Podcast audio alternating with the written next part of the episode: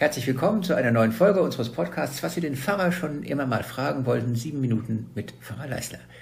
Mir gegenüber sitzt Dr. Jonas Höchst, so ist es, aus Kinder werden Leute. Ähm, und vielleicht sagen Sie ähm, ein, zwei, drei Sätze zu sich. Wie immer habe ich keine Ahnung, welche Fragen Sie mitgebracht haben.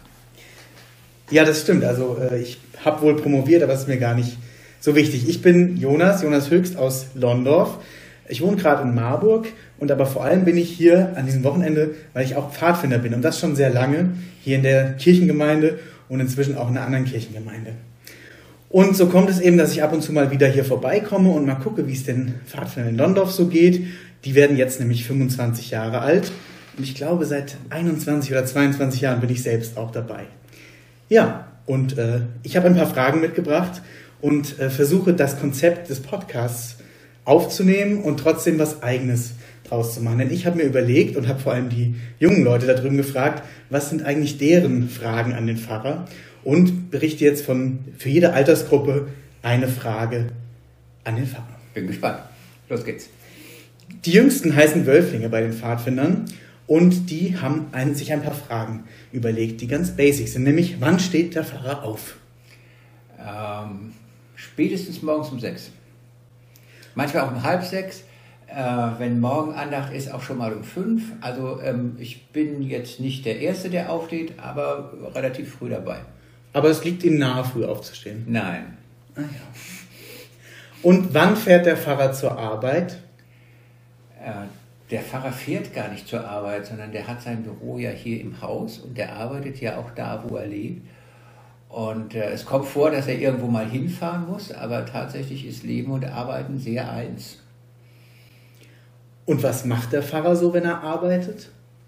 Der macht die verschiedensten Dinge. Der ist nicht nur in der Kirche zu finden, da ist er eigentlich relativ selten, wenn man so auf die Woche umbricht. Ähm, der ist für Menschen da in ganz unterschiedlichen Lebenssituationen, ähm, die was planen oder die Angst haben, die Hilfe brauchen, die Rat suchen äh, bei deren äh, Leben oder in der Leben gerade was ähm, Besonderes los ist, wo man nicht so genau weiß, hm, was machen wir eigentlich jetzt, ähm, die heiraten wollen, ähm, die, äh, wo jemand krank ist, wo jemand ein gutes Wort braucht. Äh, der Pfarrer sitzt manchmal auch am Schreibtisch und macht Verwaltung. Der Pfarrer telefoniert, schreibt E-Mails oder er macht einen Podcast. Hm. Das also die Fragen der Kleinsten. Jetzt werden wir schon vom Alter ein bisschen älter. Die sind jetzt 10 bis 12, die Jungpfadfinder. Und die haben sich damit beschäftigt, ich denke auch, weil es irgendwie in der Familie nah war, wie viele Konfirmationen haben Sie eigentlich als Pfarrer schon gemacht? Hm, also aktuell habe ich ja hier keine Konfirmanden, das macht ja mein Kollege. Äh, normalerweise, ich habe jetzt äh, fast 30 Dienstjahre und normalerweise gibt es immer einen Konfirmationsjahrgang pro Jahr. Es sei denn, es sind mal so viele oder die Kirche ist so klein, dass es nicht reicht und man es auf zweimal machen muss. Das gab es aber früher auch schon. Im Moment haben wir für, für die heutige Zeit übrigens relativ viele Konfis. Und Sie haben demnach auch schon konfirmiert ja, schon in, in, in, in vergangenen Zeiten. Und haben Sie was erlebt, was sich verändert hat über die Jahrgänge? Sie haben jetzt schon gesagt, dass es also im Moment eher viele Konfirmanden gibt. Ja, das schwankt, das ist auch normal. Hm. Also jeder Konfi-Jahrgang ist anders. Also das kommt ein bisschen drauf an, sind die eher jünger, sind die eher älter, sind die sich ähnlich oder, also jetzt nicht vom Aussehen, sondern von dem, was für sie normal ist, was sie so erlebt haben. Ähm, kommen da ganz viele Problembeladene, kommen da ganz viele aus der Hauptschule, die ähm, kaum lesen und schreiben können und ähm, da eher ein bisschen Hilfe brauchen? Oder sind da alle vom Gymnasium, die problemlos einen Text lesen können? Äh, sind die meisten musikalisch und singen gern oder haben die letzten das ähm, seit der Grundschule nicht mehr gemacht? Äh, das ist so verschieden, wie es sein kann. Und gibt es einen Trend? Sind die jungen Leute vielleicht in der Tendenz vielleicht weniger äh, die sich konfirmieren lassen wollen, so an der Quote, aber dafür irgendwie intensiver oder ist es mal so, mal so? Also früher war es bestimmt selbstverständlicher ähm, oder man hat so mitgemacht.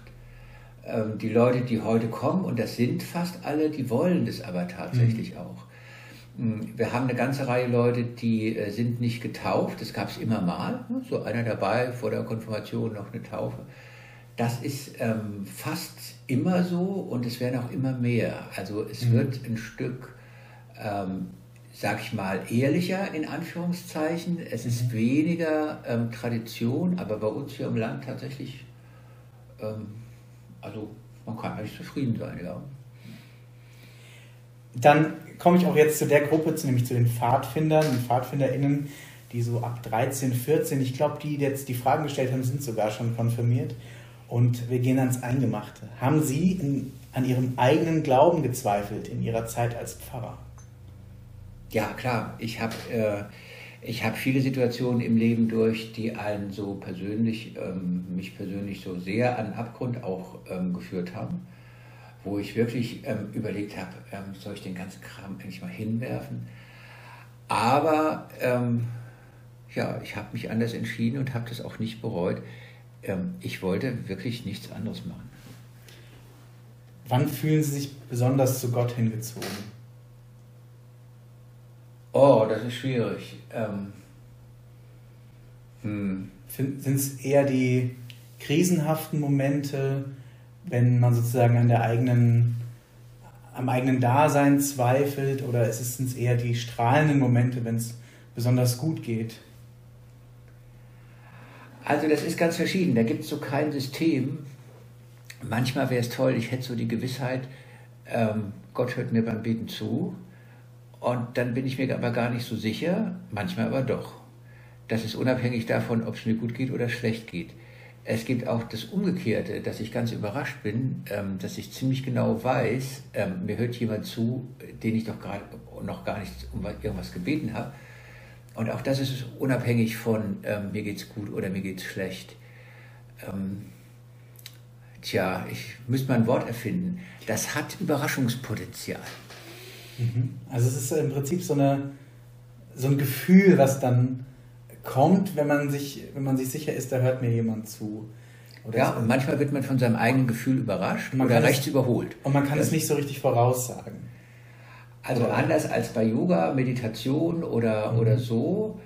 Ähm, natürlich ist gut, sich auf, ähm, auf was einzulassen und, oder sich Zeit zu nehmen oder im Gebet auch mal Raum zu geben. Alles das, ja. Ähm, trotzdem ähm, ja, wie bei äh, Menschen auch, manchmal wird man überrascht. Genau genommen sind unsere sieben Minuten schon rum, aber es ist gerade so spannend und die Fragen sind so präzise.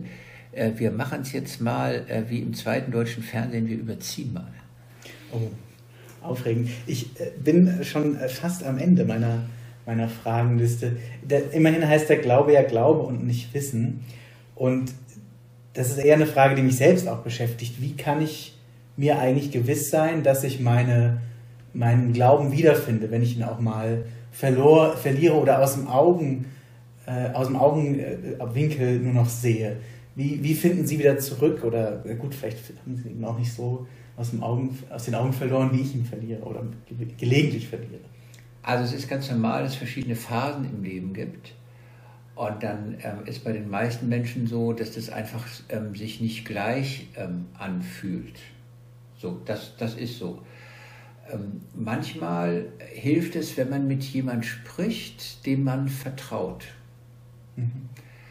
Ähm, also manche, manche Sachen kann man sich ähm, einfach nicht selber ähm, so zurecht ähm, organisieren oder also man kann sich selbst nicht zurecht strukturieren. Da braucht man ein bisschen Hilfe.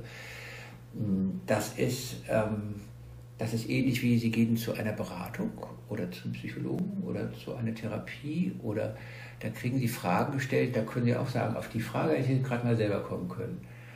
Und, äh, aber da kommt man nicht drauf. Und man muss dann auch sich damit beschäftigen. Und dann ist die Frage erstmal da, genau. Also bei anderen Berufsgruppen ist es ja auch normal. Also der Friseur schneidet sich nicht selber die Haare und der Zahnarzt ähm, bohrt sich nicht selber ähm, eine Krone. Ähm, bei jemand, der glaubt, egal welchen Beruf er hat, oder denkt, ich habe gerade meinen Glauben verloren, da hilft es sehr, ähm, mit anderen oder zumindest mit einem anderen, dem man vertraut, mal ein bisschen Zeit zu verbringen und mal zu reden. Das ist ein gutes Wort, glaube ich, zum Schluss. Vielen lieben Dank. Vielen also Dank es hat so Spaß gemacht. Ähm, ich überlege gleich, ob wir einen zweiten Podcast hinterher machen, aber ähm, für heute ist es erstmal gut. Ähm, bleiben Sie dran. Nächstes, nächste Woche haben wir jemand anders zu Gast. Bis dahin, gute Zeit. Tschüss. Tschüss.